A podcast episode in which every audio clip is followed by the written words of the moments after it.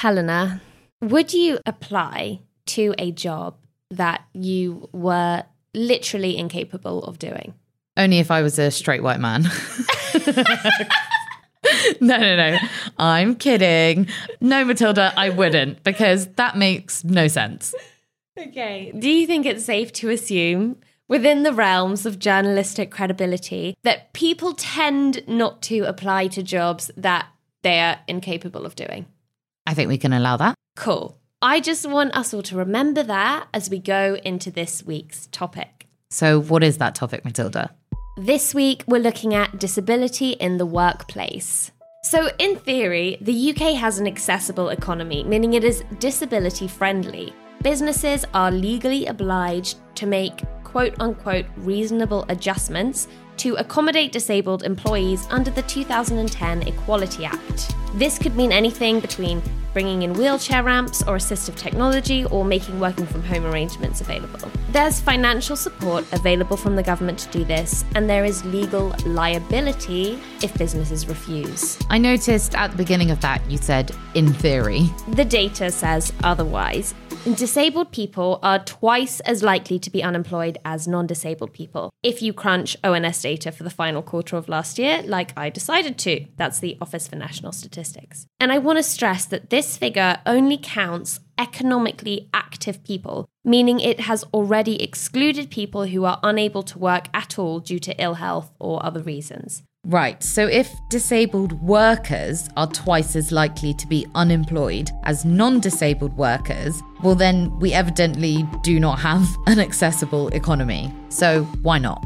Well, remembering our assumption that people, disabled or not, tend to apply for jobs that they are actually able to do, and considering companies are both legally obliged and financially supported to make reasonable adjustments to accommodate disabilities, isn't it curious that companies are rejecting disabled people at twice the rate of non disabled people? I mean, curious is one word. I believe another word for it is ableist, which is the word referring to discrimination against people with disabilities. But see, the thing is, Helena, if you were to look at this country's legal records, you'd think workplace ableism didn't really exist. Why is that? How many lawsuits about workplace ableism are we seeing? Let's take an annual figure, the most recent reported. Over the course of a year, there were a grand total across the UK of 72 tribunals about ableism in the workplace. That's a very small number. What's happening to the rest of them? If it's not discrimination, why are disabled people struggling so much to access work? And then if it is discrimination, why is no one being held to account? That's what I'd like to find out. This week, I will be speaking to people with a wide range of disabilities working in a wide range of sectors, asking them whether they have experienced ableist discrimination, and if they have, whether the law protected them. And I'll see you back in the studio with some very special guests to discuss everything around this media storm. Dozens of parents have complained to the BBC that a disabled television presenter is scaring their children. No underlying health conditions. underlying health conditions. Other health conditions. The elderly and people with underlying health conditions. People with congenital disabilities are facing extinction. Welcome to Media Storm, the news podcast that starts with the people who are normally asked last. I'm Mathilda Mallinson. And I'm Helena Wadia. This week's investigation Ableism Enabled The Loopholes in Equality Law. I'm going to start with a case that, after speaking to dozens of people on and off the record about their experiences of ableism, felt emblematic of what many people go through. Sophie, who's using a pseudonym and voice distorter for reasons that will become clear, works in the NGO sector. She was thrilled when she landed a job at a company that self presented as inclusive and diverse. When I had my first month probation, I got some really good feedback. What she hadn't yet told them was that she had a chronic illness and would really benefit from a small adjustment one day a week working from home. When I told them about my disability, it was so awkward. Like the vibe completely changed. The senior manager was like, This is a really big inconvenience. Your manager, she doesn't work from home, so I don't think you should be working from home. You can't access these directories, so it's a really big inconvenience. And they were obviously directories that I could fully well access, as most people have seen from working from home. You can access everything that you need from home. So it was a lie. After this, she feels attitudes towards her changed. It was like looking for any mistake that I would make, any minor mistake was really amplified. Did you feel that they were using whatever they could to build a legitimate case to dismiss you? Yeah, they were doing anything they could. Going through all of this was awful. Like my confidence was completely undermined. I would come in and just put headphones on and work at my desk all day. No one would speak to me. They had meetings about me without me. I remember phoning my friend Amy in tears and being like, I just can't do this anymore.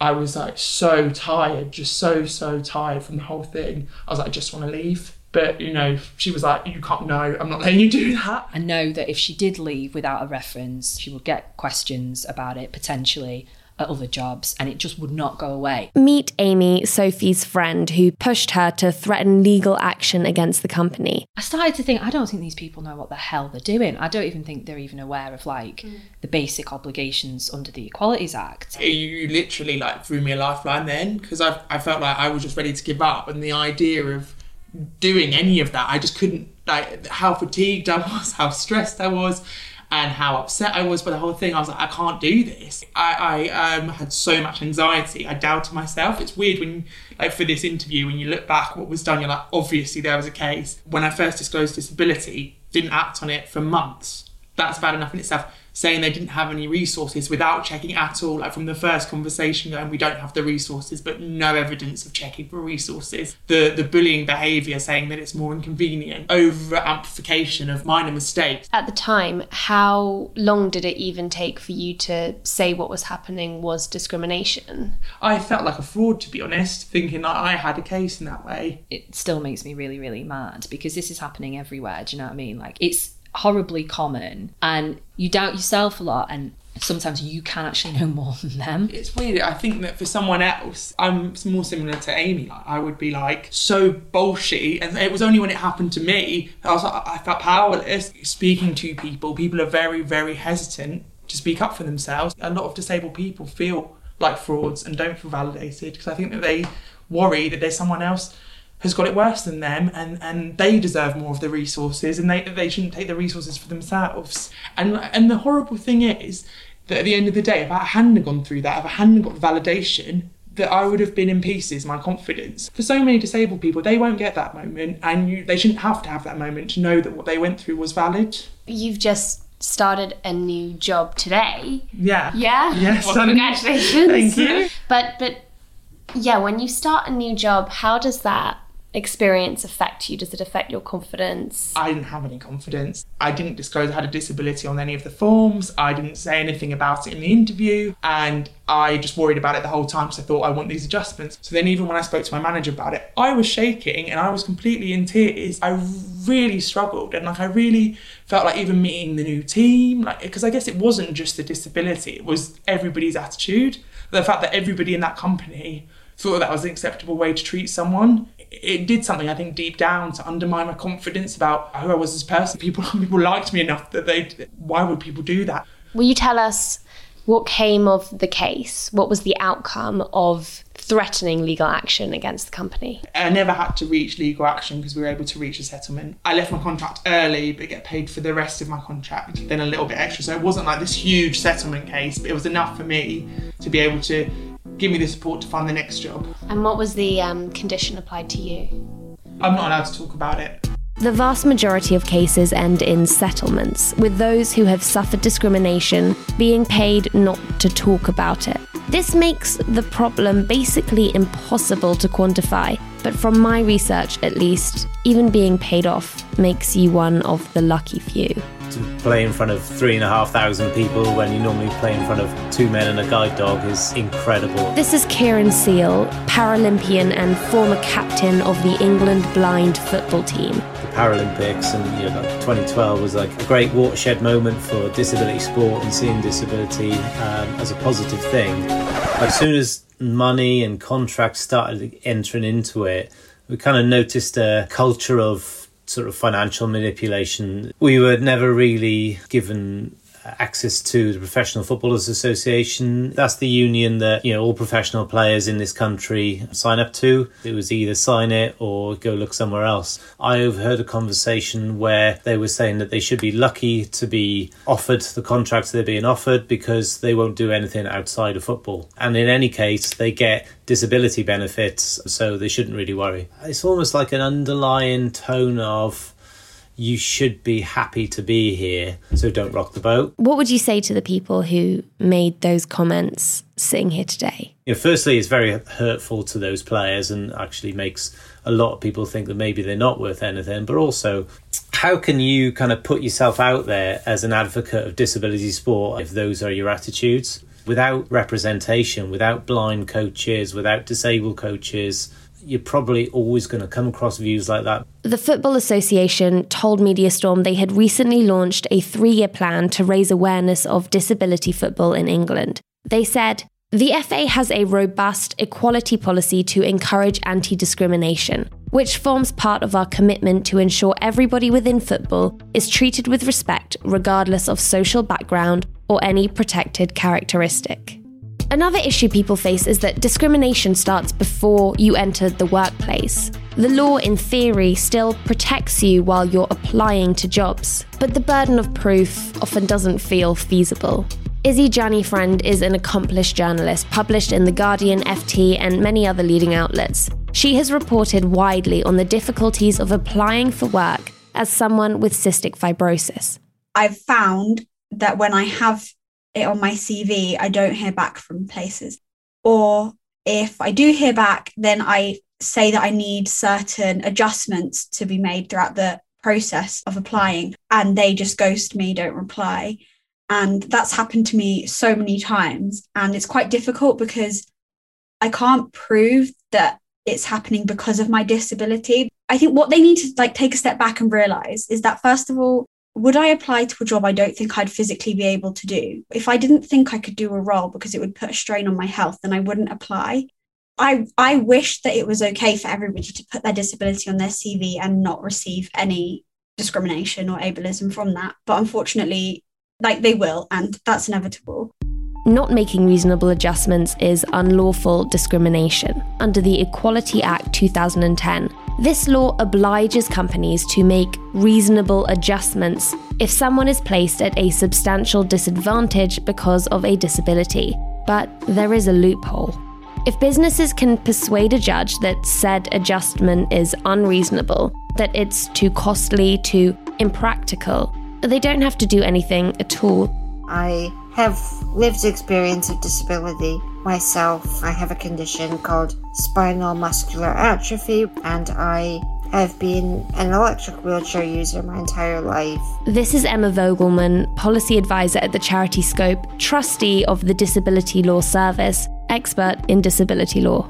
I personally don't know any disabled people who have gone all the way to a tribunal. So, why is the law that was designed to protect disabled workers from discrimination so inaccessible to them in times of need? There's that annoying term reasonable in there. So it's all it's very subjective. If the employer says, "Oh, well, we're not able to make this reasonable adjustment because it would cost too much money or because this is a listed building and we can't make any adaptations. It's difficult for the disabled employee to be able to challenge that because we don't have access to the same information. The other problem is definitely a confidence issue. There's so many little instances of discrimination that disabled people face every single day that it's emotionally exhausting. And if you were to take up every one of those, it would be your full time job. Equality law is frequently failing to serve its purpose, and subtler forms of discrimination, such as implicit bias and microaggressions, fall beyond its scope entirely. Which is why Roxanne Steele, an accessibility and inclusion specialist who has cerebral palsy herself, insists we cannot rely on it to tackle ableism at work. I think the thing that you've got to remember is actually the Disability Discrimination Act didn't come in till 1995. So actually, that law to protect me from being discriminated against wasn't even in place uh, when I was born. It is younger than the Lion King. So basically, people were quite enabled and happy to sing the circle of life before they understood that people like me deserved rights. So, why would I expect managers that I work with to potentially understand this? While I do think there is space for legal recourse, we do have to stop jumping to that solution. We need to kind of sit back and, and consider why society perceived me as being potentially the problem or the barrier. And, and that's to do with the way that society looks at disability. Women are often seen incompetent until proven otherwise, and men in general, hashtag not all men, were seen competent unless proved otherwise. And, and this goes very much the same for someone with a disability like myself most workplaces do work, unfortunately, on a deficit model. So the idea that you know there are things people can't do, rather than a celebratory uh, framework or an asset framework, and and what that does, it stops people in my workplace from actually benefiting from my own assets and my own lived experience. It's about you stepping back and self reflecting and saying, is this the attitude I want to have? The consequences of ableism are real and ruthless. Being paid to be quiet by companies who know that they've messed up and discriminated against you, it just feels wrong. Our next speaker is Ilana Richards, marketing director and new mum. She has had her fair share of workplace discrimination. It makes you scared to approach employment because you just feel like you're going to be met with the same discrimination. It makes you feel like you don't have a place there and you don't belong, and employment isn't for you, and you need to find another way to survive. But the reality is that there aren't many other ways to survive in this society. So I ended up doing Airbnb from my house, even though I wasn't supposed to. it was so against my contract. I was only renting. I had to pretend I owned the place just to make a basic living wage I was in survival mode times a thousand. I wasn't eating, I didn't have enough money for food. Like the different situations I've been in looking back that all stem from ableism and the barriers to entry for working as a disabled and chronically ill person, it blows my mind. And that's what these employers don't understand. There are real consequences for not making space for accessibility and not prioritizing it there is welfare designed to financially support disabled people. PIP or personal independence payment is an allowance designed to help people with the added day to day costs of having a disability, like needing taxis or buying medical supplies. But, and in contravention of their manifesto promise, the government appears to be cutting the PIP budget and scrapping plans to reform its assessment process which has been widely criticised by people affected. Among those people is Maria Kalinowska, a photographer and creative director who is chronically ill with endometriosis. So I applied for PIP a few years ago and was rejected and I appealed and that was also rejected and I appealed again and that was rejected. I kind of feel like I'm deemed too sick to work a normal job because I need to have flexible hours. I need to have the option to work from home. Okay, so yes or no question. Mm-hmm. Do you feel like our working culture and our economy is, from your experience, accessible for people with chronic illness and or disability? Absolutely not. Another yes or no question. Again, from your personal experience, do you feel like our welfare system is adequately set up to compensate for that? Uh, no, I don't think so. You know, I think there's this mentality of like disabled and chronically ill people, they just want to live off the state. They don't want to work, they just want to get the money. Nothing would make me happier than to be able to work in the same way as a healthy person does. That would be the dream. But as it stands, people who are disabled and chronically ill, they just fall through the gaps. I know a lot of people, and myself included, who have done jobs and worked until it made us so ill that we then couldn't do anything else for like months. But in that moment, it felt important to do that because how else are you going to get the money? The burden is falling on disabled people to take on often far more powerful employers in instances where they face discrimination.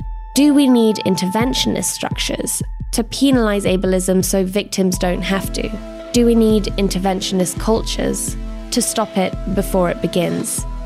That brings us on to part two of our podcast. Thanks for sticking around.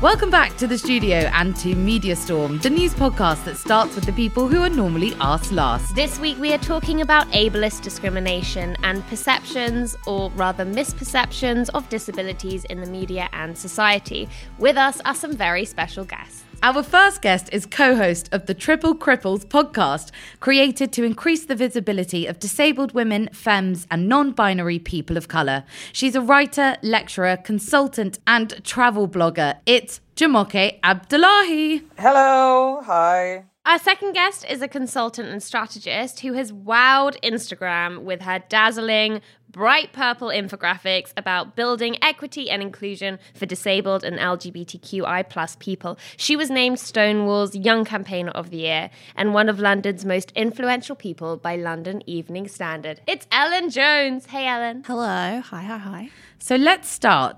Jumoke, how often do you see articles or debates about disability not featuring anyone who actually has a disability? And if and when you see those, what, what do you think the effect of that is?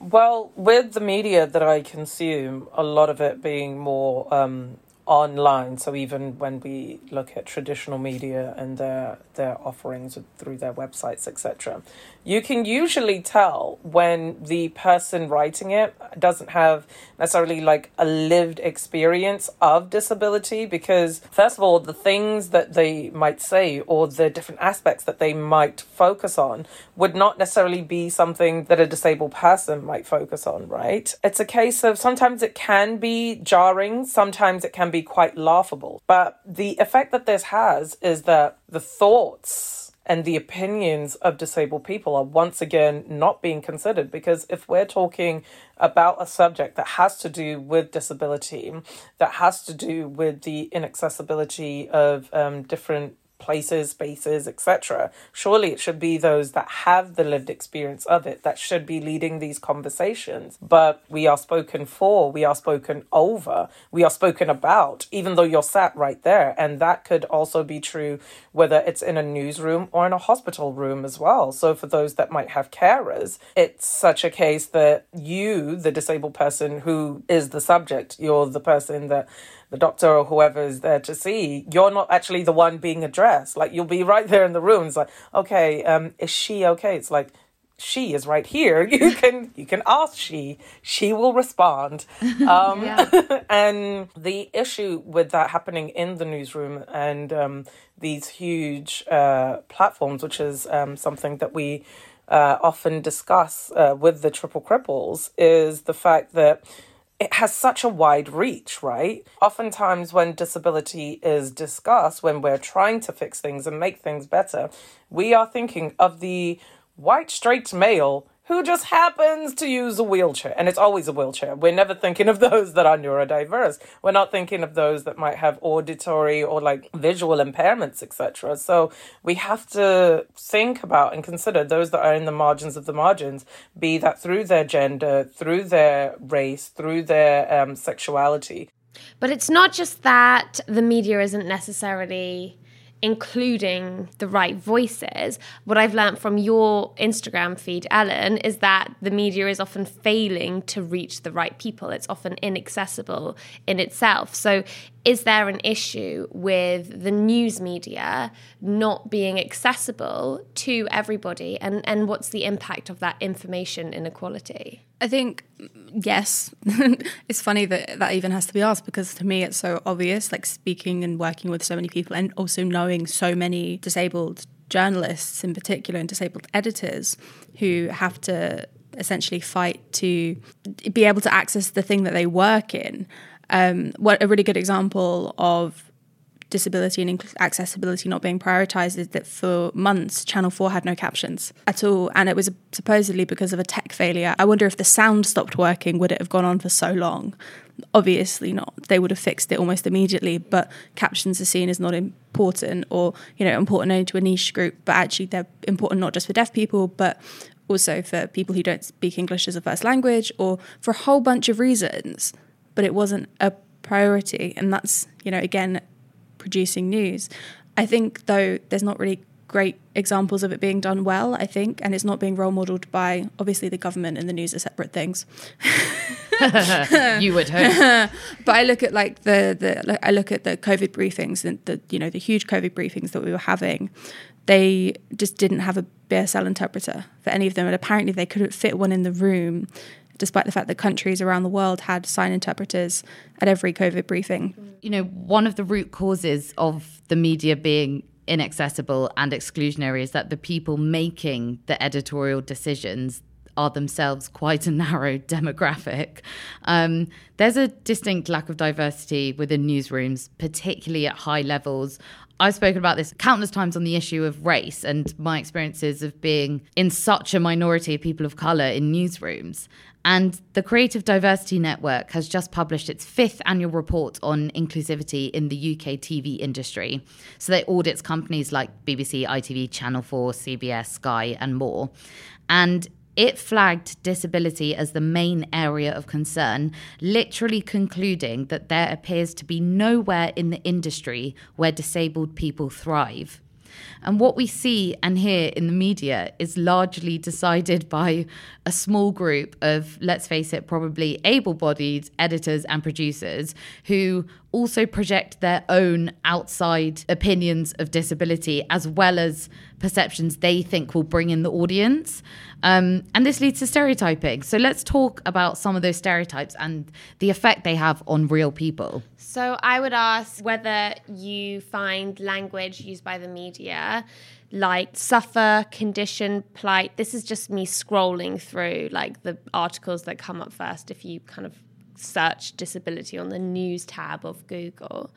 Um, whether that language, which kind of feels quite patronizing, if that is rooted in a harmful, reductive stereotype, in your opinion? Yeah, absolutely. Um, another popular one uh, when talking about wheelchair users is also wheelchair bound, right? Like, a wheelchair is a mobility aid. It actually, you know, helps people be more mobile, you know, take part in their community, in their environment, and be able to go further and see more. And the issue is I'll give a quick example. So I used to work in this um, in this office at the reception, and there was a very very very large desk. So I um, use a leg brace and two crutches. But while I was sat down, you could only see my top half. So I was helping somebody. It's like, oh, what do you need? You need to go here, blah blah blah.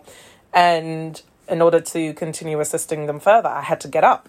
And when I did get up, and you know, they saw my mobility aids, my accoutrements, as they were, then they were like, oh, and everything suddenly changed. It was like 10 seconds ago when I was the person assisting them that had all the answers where they needed to be, like, as was my job.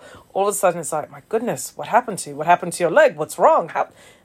And it was, it was immediate. It was literally, it was a light switch. Unfortunately, the light switch went from on to off, but, um, it was just a case of this is something to be pitied. This is something to feel sorry for. This is a condition to lament. And often, myself included, disabled people, those that have visible disabilities, it's a case of, oh my goodness, I don't know how you do it. I would have killed myself. And you're like, oof what? Yeah. No, someone's actually said that. People say that, I promise you. Right, Ellen? oh, so yeah, Oh like my God. I- even as someone I, I, I- like as someone who's autistic, I, I I see that happening a lot to my friends who have more obvious disabilities than me. What I find really interesting is um if I'll say um that I'm autistic, I get the response, "No, you're not. You're not a boy. Like you're nothing like my 5-year-old child." Or it's um oh, you're not insert X neg- like stereotype. And i think that's the issue i've got is that like people are more willing to listen to one piece of media even if it's a terrible piece of media with no involvement than they are to listen to like my actual experiences. And if the representation of disabled people is only is of them suffering or is only of them being like a charity case or only of them being like you know not sexual or only but uh, it's when those are the only representations and those representations are informing popular and widespread opinion People who don't fit into these very simplistic, reductive stereotypes are then questioned, disbelieved about being disabled, um, suspected of lying. I mean, this is just coming from the investigation I did, and people I spoke to said that when they requested reasonable adjustments, that if they didn't have a disability that was immediately visible, that they would often be, you know, made out to be attention seeking or like demanding special treatment in some way. Oh, special treatment is it's something that comes up consistently in my work. I, I'm very grateful to work for a company that is so inclusive and so accessible to me. But I, I work with organizations where, you know, people with a range of mobility disabilities will be considered demanding special treatment for having a ramp to get into their office. That special treatment in the perception, not from the perception of the business, from the perception of their colleagues. And that's what I find really interesting is what I'm often, the situation I'm often working in, which isn't spoken about so much, is peers who think that a disabled person's getting special treatment. And that causes conflict, and then that makes the leadership not want to do things. And that's something that I see over and over again, and it's a pattern. And I think actually, when I start talking to people about what does it mean to be able to just do your job, you know, if there's something to, that would make you, you might not have a disability, but if there's something that would help you do your job, why don't we why don't we make it so everyone can do their jobs more easily? Mm. And that might look different for different people because, funnily enough, we're not all the same. The issue, though, is um, the culture here within the UK. Like I suffer, so you must suffer also, and it's the problem of if I even for a second think that you might be getting preferential treatment, which it actually isn't. It's just equity. It's the level. Um, it's the playing field being leveled. Then I will complain to whoever will listen, and you will always be listened to because if you are a certain way, look a certain way, speak a certain way, your complaints will always be taken more seriously, right? Like if we look at the protected characteristics, right? You know, be it age, gender, ability, sexuality, etc., etc., etc. If you give me, disabled black woman, the exact same things as non disabled white man, like he's already way out in the lead like way, way, way out in the lead. And you're giving us the same thing. Like you're actually making that gap even wider. You're making it even more disadvantageous. Like to me, there'll be certain things that they wouldn't even need to consider, that they wouldn't even need in the first place. I think that's also it's a much more human approach as well, because it actually acknowledges what people need rather than just making an assumption about what they yeah, need. um, and it doesn't see people as just like a clump or like a monolith. It's like, what do you, the individual Jumoke, need? What do you, the individual Ellen, need? And then catering to that. And it's not impossible, it's just they don't want to do it for some people. And unfortunately, I'm often part of some. Time to look at some of the topics that have been making recent headlines. One of them, you may have heard of it, and if you haven't, then I'm jealous. It's COVID 19.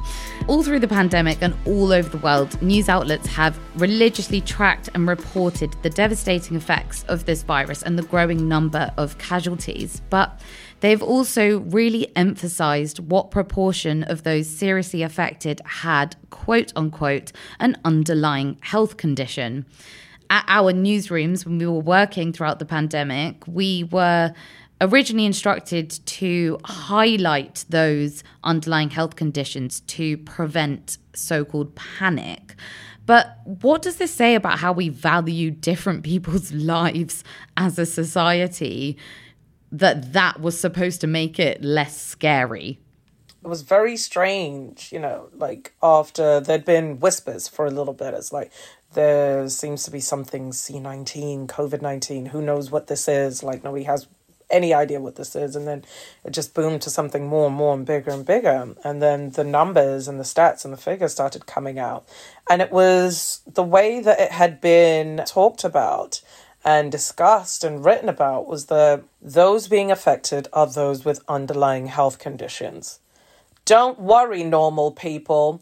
It's just the ones with underlying health conditions that will be taken off. Don't worry, you'll be fine. Because the reason that that was being highlighted was to reassure people but it was to reassure people that they saw as people, right? Because, like, for disabled people that have, or those that have underlying health conditions, that's not reassuring at all. That's actually incredibly terrifying.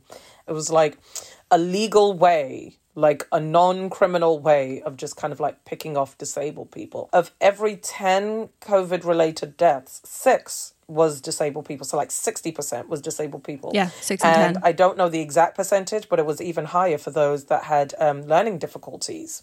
People need to realize that with the way that the world and life generally is set up, it's not that you're not disabled, you're pre disabled because life could change at a second, at a flash, and then all of a sudden your world has turned upside down. And the problem is, a lot of people are going to have a very, very, very painful wake up call because you that you thought you was okay, able to go up and down the stairs using TFL, going to this bar, into this club, and gallivanting, and there wasn't a light that was too bright or a sound that was too jarring now we do have a mass disabling event. We're going to have on our hands so many more disabled people. But how do we now deal with that? Because the disability community is only going to get larger. And for the disabled people that have already been here pre pandemic, pre COVID, things are already terrible. Listen to us. It's a case that we've been yelling. We're the canaries in the coal mine. It's like, no, this is going to be incredibly awful. This is going to be incredibly painful. And nobody's listening. And like the adage says, those that do not hear, what must they do? They must feel. And unfortunately, this one's going to hurt. I literally had plans in place six weeks before COVID hit the UK badly. And I was saying constantly, I was telling people exactly what was going to happen, and they were treating me like I was crazy. Yeah, absolutely. Disabled people were seen as doomsayers, right? Yeah, absolutely. And it was ridiculous. And my fear wasn't contracting the virus and, and dying with the virus. My fear was that we were having young autistic people and young people with learning disabilities having DNRs put on them without their consent or knowledge because their lives were seen as completely disposable. And I was worried that if something happened, they would put a DNR on me and that'll be it. And that's because that happens, right? And DNR do not resuscitate. Do not resuscitate. So basically, it's something that a person might choose to have, and that they can choose to. You know, it's often a long and drawn out process. I've I've I've had like the responsibility of kind of being responsible for that decision for other family members, and it's not something you take lightly. And so, for people to have that put on them without their consent, knowledge, I, I think also particularly given that it was to do with the neurodivergent condition, it wasn't something that was going to make them more susceptible to COVID. Do you think that COVID 19 exposed and made explicit like Darwinistic opinions that society has about survival of the fittest in a really like uh, unhidden it brought them to the surface For me, it's it's blatantly obvious that this isn't like the the, the eugenics esque policies that have been implemented over COVID might horrify non disabled people listening to this. But why would they when the benefit system's been killing off disabled people in the tens of thousands for years? Like this isn't this isn't a new This isn't new to us. yeah, this is this is old hat. Like in some ways, it's really difficult because I'm like, where the fuck were you? Like where were you when disabled people were dying in the tens of thousands? Where were you when systemic abuse in every single level? Like where were like where were you? And I think for me, particularly as a young person, I, I look at adults that I know who are like genu- genuinely conscientious, caring people, and I'm like, what? Why aren't you doing this? Because for me, I try and show up for communities that I'm not part of because I feel like it's the right thing to do as a human being. It's not like disabled people haven't been in the press as being scroungers and all the rest of it. It's not like that you don't know they exist. It's not like we've not had children in need putting pictures of, you know, disabled children being failed by the government and failed by the NHS on our televisions every year as a big celebration. Like you know you just don't want to accept it. You don't want to listen because that would be really scary if you suddenly realize that the government doesn't care about your lives and the society doesn't care about your lives and you are completely disposable and that could happen to you tomorrow. And that's like like like, like that's the that's the like cheery version of that story. The other the other idea is that it's intentional, right? Oh yes, oh yes, oh yeah. no, but it's true. It's not you're not falling through the gaps. You're being pushed. I promise you you're being pushed. That's a wrap, not just on this episode, but on season one of Media Storm. Although we will have a quick bonus episode for you next week, where some of this week's guests advise you on how to be a better ally for your disabled colleagues, employees, and friends. But we have some good news before we descend into our hibernation holes. Media Storm will be back. We'll be putting together a brand new season for summertime to equip you with lots of new perspectives for your barbecues or festivals or whatever it is we get up to when the weather isn't completely shit. Before we roll the credits, a huge thank you to our guests this week who have brought this season to such a wonderful close. I want to ask you both where can people follow you and what do you have to plug? Ellen, take it away. So people can follow me at Ellen underscore underscore Jones. Uh, if it looks like there's a person who's really purple, that's me. Um, I create lots of content around uh, disabilities, specifically neurodivergence, queerness. I also obviously consult and also do lots of like speaking and writing and various things. So if you'd like to work with me, you can go to Ellen jones.co.uk you can find out all about how to get involved with that sort of thing and yeah i i love doing what i do like i know that we've talked about some really heavy things today but i do genuinely want just the world to be a bit better for disabled people because if we have to survive this hellscape then you know just do it. And you know, if surviving this hellscape also means like you know getting sponsored by cute companies, that also you know helps. Jumoke, what about you? What have you got to plug, and where can people follow you and key listen to you? Yeah, so I'm uh, Jumoke Abdullahi, one half of the Triple Cripples, and you can find myself and my darling sweetheart Kym Oliver on Twitter as uh, Triple Cripples, as well as Instagram as Triple Cripples. And you can find us on YouTube and on Facebook as The Triple Cripples. You can also pay us. You can pay us via PayPal at uh, paypal.me slash triple cripples. We're also available for speaking and writing gigs and do quite well at consulting and talking about the intersections of race, gender, and ability. And um, you can check out our website on www.thetriplecripples.uk. Thank you for listening. We'll be taking a holiday after next week's bonus, but in the meantime, we'll be releasing resources for each of the topics we've covered this season to convert words into actions. So make sure you follow us on social media at Mathilda Mall, at Helena Wadia, and most importantly, follow the show at Media Storm Pod. Follow Media Storm wherever you get your podcast so that you can get access to new episodes as soon as they drop. If you like what you hear, share this episode with someone and please leave us a five star rating and review. It really helps more people discover the podcast, and our aim is to have as many people as possible hear these voices. Also, get in touch and let us know what you'd like us to cover or who you'd like us to speak to. Media Storm, a new podcast from the House of the Guilty Feminist, is part of the ACAST Creator Network. It is produced by Tom Salinsky and Deborah Frances White. The music is by Samfire.